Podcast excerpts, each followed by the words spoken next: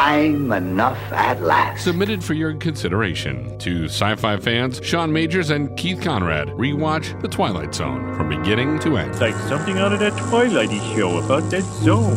Introducing four experts in the questionable art of crime. Mr. Farwell, expert on noxious gases, former professor with a doctorate in both chemistry and physics. Mr. Erbe, expert in mechanical engineering. Mr. Brooks, expert in the use of firearms and other weaponry. And Mr. De Cruz, expert in demolition and various forms of destruction.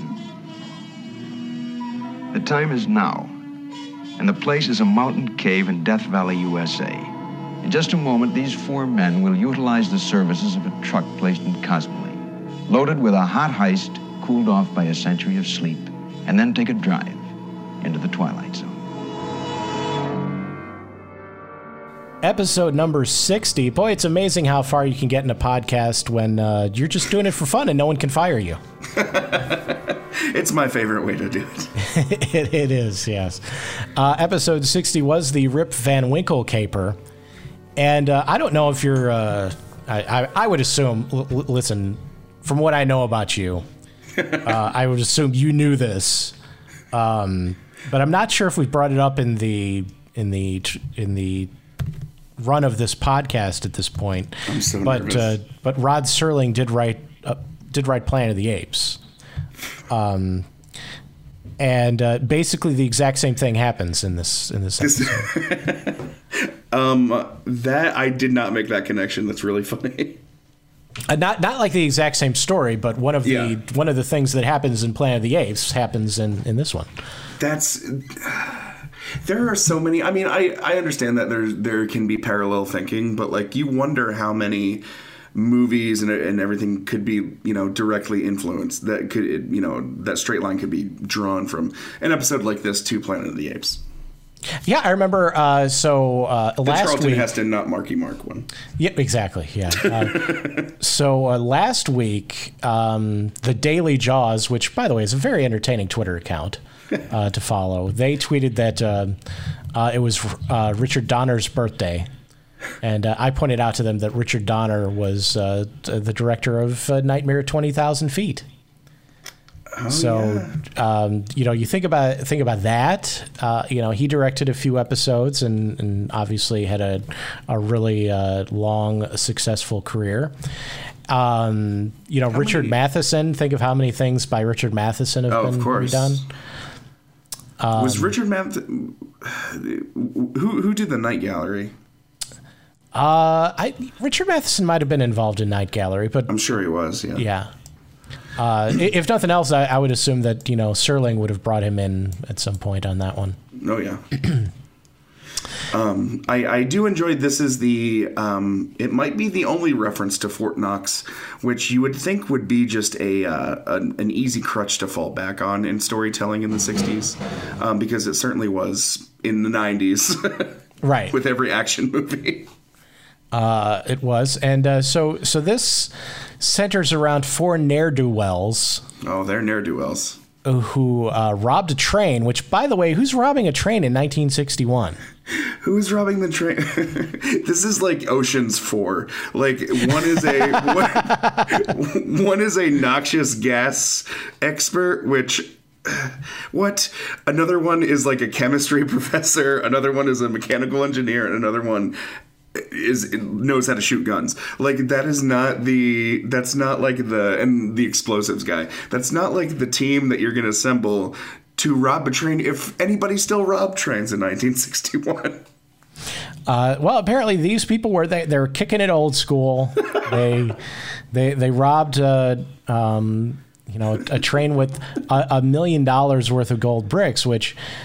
Like I, I get oh, okay now we're, we're gonna we've done this uh, many times we might as well do it here uh, 1961 dollars to dollars to I'm today gonna say that's like 10. 10 million you think Yeah, that's my guess. uh, okay so a hundred wait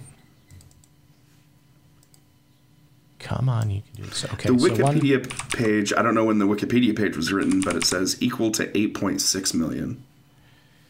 Uh, eight point seven because Oh, you know wow. the dollar's worthless now. Uh, after after the past you know two years, the dollar's completely worthless now. So that's added a, a little bit to it.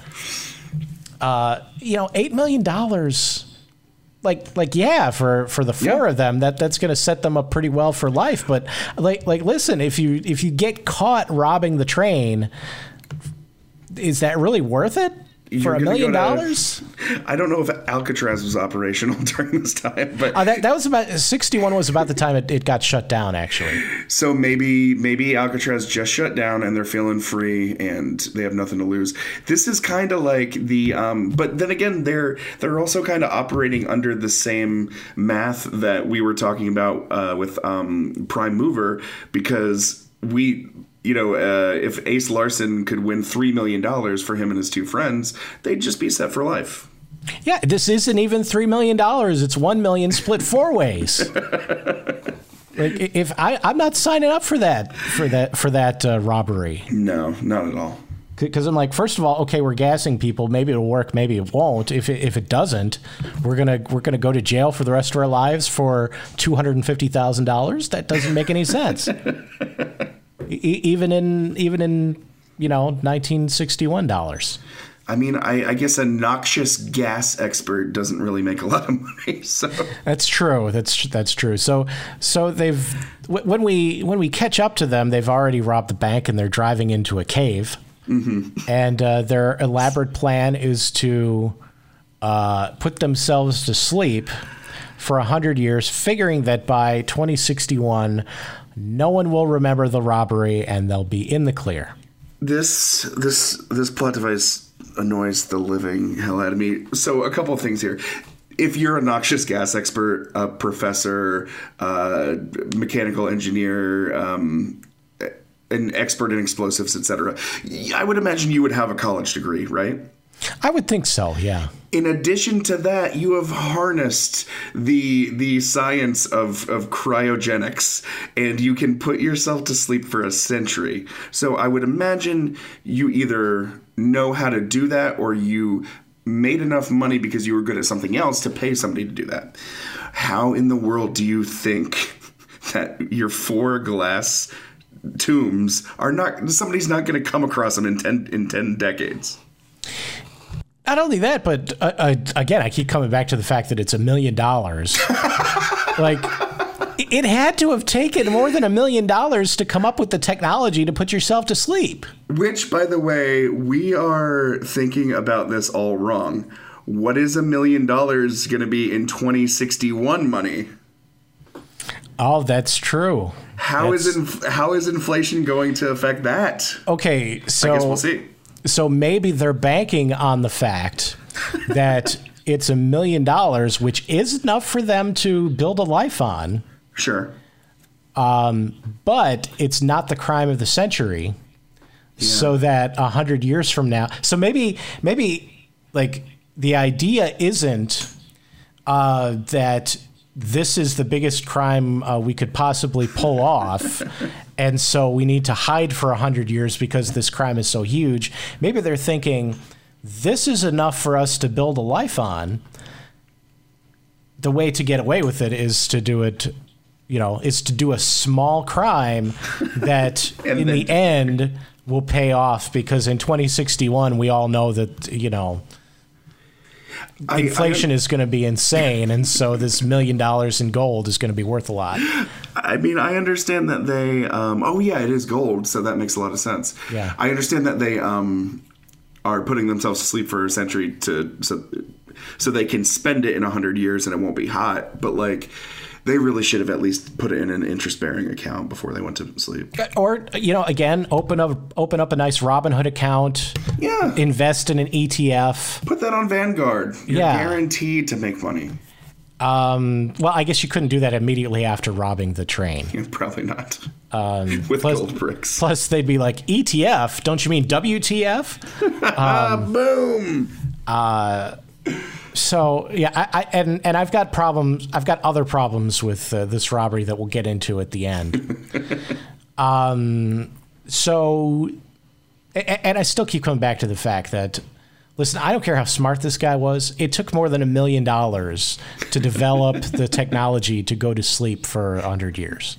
Like, there's no way around that. their- they're not good with their money. Okay, like I, I don't know if you've seen uh, For All Mankind.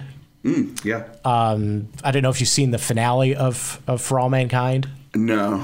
Uh, are you a fan of, of, of the series? I, I like what I've seen. If I spoil the end, is that going to ruin your day? No, no, no, no. Okay. So in the in the season finale of For All Mankind, there's a problem with the nuclear reactor on the Mars uh, colony, and they have to two of the characters have to go out and fix it. But the problem is that they're cut off from the rest of the station and don't have any spacesuits. Oh no. So NASA's brilliant idea is for them to wrap themselves up in duct tape and hold their breath, go outside, do their thing, and come back in. I don't feel like that's realistic. And I was, ha- oh, it's realistic. Having them survive is not realistic. yeah, yeah, yeah, yeah, yeah. And I was having, and, and I will say again, spoiler alert: these two characters die, and I was, I was, I was talking with a with a friend about, you know, because they're popular characters, and you know. Uh, it's really sad that they died, and I'm, you know, my initial thought is, well, I'm smarter than these people. I can figure out how they could have survived, and I keep coming back to the fact that they wrap themselves up in duct tape, so you're not surviving that. Like, What, a- what an advertisement for duct tape. you, you might survive the 20 seconds that you need to do the thing that you're being out there to do, Yeah. but you're going to die. Your brain's gonna implode. Yes, it's a one-way trip. Okay. Uh, I need to re- I need to get Apple TV back and finish this. Yeah, I mean, the finale is really good. You know, it's just, it, it- yeah, like like I was I was literally trying to MacGyver up a way they could have survived, and I'm like, well, no matter what, you come back to the fact that they're wrapped in duct tape. It's a one way trip. Yes. Uh, anyway, I, I forget how what what that was supposed to come back to. What what point that was supposed to come back to? But Um, I think just the fact that. Uh, you know them them putting themselves in these glass again. Let's let's find a less uh, fragile uh, material that would be yeah yeah. to entomb yourself in for a century. Yeah, I, I, I don't get that. So they so they wake up and they're not you know they open their uh, their little cave thing and they they look outside. It looks pretty much the same. So they're Yeah. not. They, at first they think it didn't work, and then they realize that one of them is not there. One of them is a skeleton. And so they go back to the back of the room. Naturally, it's the one that was in the back of the cave, of so nobody noticed that he wasn't there. uh, they go back and it's literally a, just a skeleton with a ring on it. I, I, I understand that this is a 22 minute show. You can't spend minutes of like you know decompressing but like they really get out of those uh those glass cages and they're fine they're De- they're good to go right away Yeah, decompressing like the two characters in For All Mankind. exactly So, so anyway, they uh, they realize one of them isn't there. They they go back and check it out, and uh, they see that his glass box uh, has a has a uh, a rock fell on it and cracked it, and so the the magic gas escaped, and he did not live. which i mean i don't know how they could have expected that i mean who who who would expect rocks in a cave right? Imagine that. So the uh, the the four ne'er do wells are now three ne'er do wells, and uh, they they soon uh, you know they they start uh, start packing the the getaway car, uh, which apparently still works. So so good on whatever company made that car because it's been sitting in a cave for hundred years and it still works. probably volvo Probably Volvo. Yeah, that, that would make the most sense. um, so one of them decides that, uh, you know, three ne'er do wells is one too many ne'er do wells and runs over the other ne'er do well. Uh, but as he's doing that, uh, the brakes don't work because it's been sitting in there for 100 years. i mean not even a volvo is going to be completely operational Right, exactly. And uh, so he, he successfully runs over his, uh, his counterpart. he Um, succeeds in running over but the the truck won't stop, so it ends up going over a cliff because you know naturally there's a cliff nearby. 'Cause Yeah, why wouldn't there be? it's uh, 100 yards over the rim Exactly. Um, so they uh, they they decide they're going to uh, carry as much gold as they can and set out for civilization. And uh, f- somehow, somewhere along the way, the the uh, the mastermind, the boss, uh, he loses his canteen. Farwell the ne'er do well. Yeah, exactly. Farwell, the ne'er the head ne'er do well, and uh, the what the the one remaining other ne'er do well, uh, you know, starts offering him water in exchange for uh, gold, Yeah. and eventually he basically ends up with all the gold, and. Uh, uh, Farwell, the head ne'er do well, eventually doesn't like this. He he uh, he ends up uh, beating the snot out of uh, out of the other guy, uh, killing him. Much like uh, when the uh, when the astronauts you know landed in, in, in the desert and and the one killed all the others. Uh, so now the four ne'er do wells are one ne'er do well, but he's still out in the middle of nowhere. So he he starts uh, walking to, to civilization, eventually just collapses because he's in the desert. And uh, you know, while you will survive in the desert um, longer than you would on the surface of the moon wrapped in duct tape, Sure. um, he doesn't make it. He he, he collapses, and, and just as he's collapsing, a, a man walks up to him, and you know, uh, you know, he, uh, the Farwell, the head ne'er do well, uh, offers him uh, gold in exchange for taking him to the city, uh, but dies before the guy can even respond. So the guy goes to his uh, goes back to his very futuristic car, showing that we did in fact make it hundred years into the future. For some reason, that scene made me laugh because he he walks like ten feet to Farwell, and then he's like, "Oh, he's dead," and then walks like just like kind of saunters on back to the car that. Oh man, the effort they put into making that look like a. Oh no that that uh, that was actually the uh, that was that was the car Robbie the robot drives in Forbidden Planet. Is that is that right? Yeah, yeah, it was the same one That's awesome. because it's got like the the glass bubbles in front. oh my god! Yeah, you're right. Yeah, yeah, same car. Oh, I want to watch. I need to watch that movie again. Uh, yeah, I, yeah. Why wouldn't you watch that movie again? What? uh, Who was it? Wasn't there was some connect? Wasn't Anne Francis in like the After Hours or something like that? She was, yeah, she was Yeah, Marsha yeah. in the After Hours, That was the connection. Okay. Anyway, A- and uh, Robbie the Robbie the robot does show up in an episode or two of the Twilight Zone. yes, cannot wait. Uh, so the so the guy is talking to his uh, his wife in uh, Robbie the robot's car that they you know that they borrowed, and um, you know he's talking about how this guy, um, you know, was offering him gold as if it was worth something. Yeah. And then, uh, you know, I think, uh, you know, they're kind of talking about it and they say, yeah, about 100 years or so ago, they found a way to manufacture it. And then he uh, he just you know tosses the gold bar out the window and then and then they they go on their way. And uh, you know that, Thank thank God for expository conversation. Exactly, and, and that got me thinking. Actually, what really got me thinking about this was uh, the fact that uh, I work in, in radio, which, as we've discovered discussed uh, previously, is dying. uh, and like every other commercial is for like gold and silver. oh yeah. Jeez. And I, I was thinking about this before I even watched this episode because of you know the 32 ads for um, you know Yeah. gold and precious metals that we played in an hour. Uh-huh. Just uh, let's just wrap our heads around the fact that uh, like most of our economy is just based on a shiny rock. Yeah. Like that, Yeah. that like there is use for gold. Like other other than jewelry, there is actually you know practical use for gold. I'm sure it's a great alloy. but most of it is just it's a shiny rock that there isn't much of. It's so, a shiny it's a shiny rock that our dollar is no longer based on. right. and like you know like like people like the people that these commercials are are you know aimed at they're like well one day society's going to collapse and and you know because of that you know gold will be the only thing that's worthwhile really if we're all struggling for food you think you're just going to waltz in with your bar of gold and be like well i guess i own the town now and people are just gonna worship at your feet. Yeah, it's um, it it's that's a very pessimistic way of investing.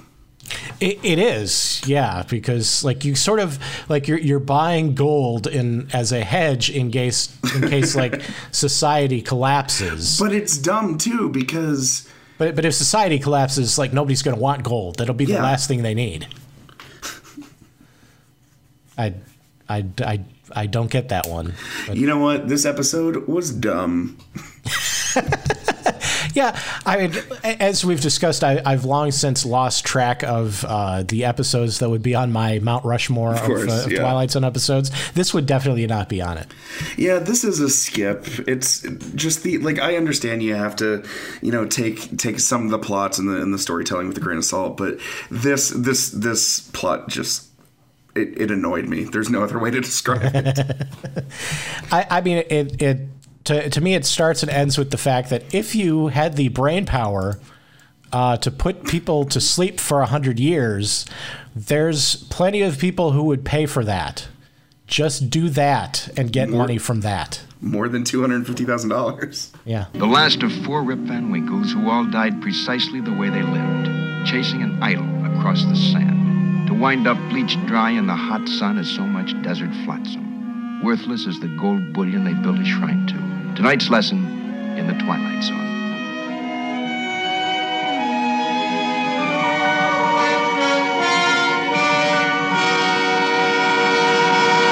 Cabatron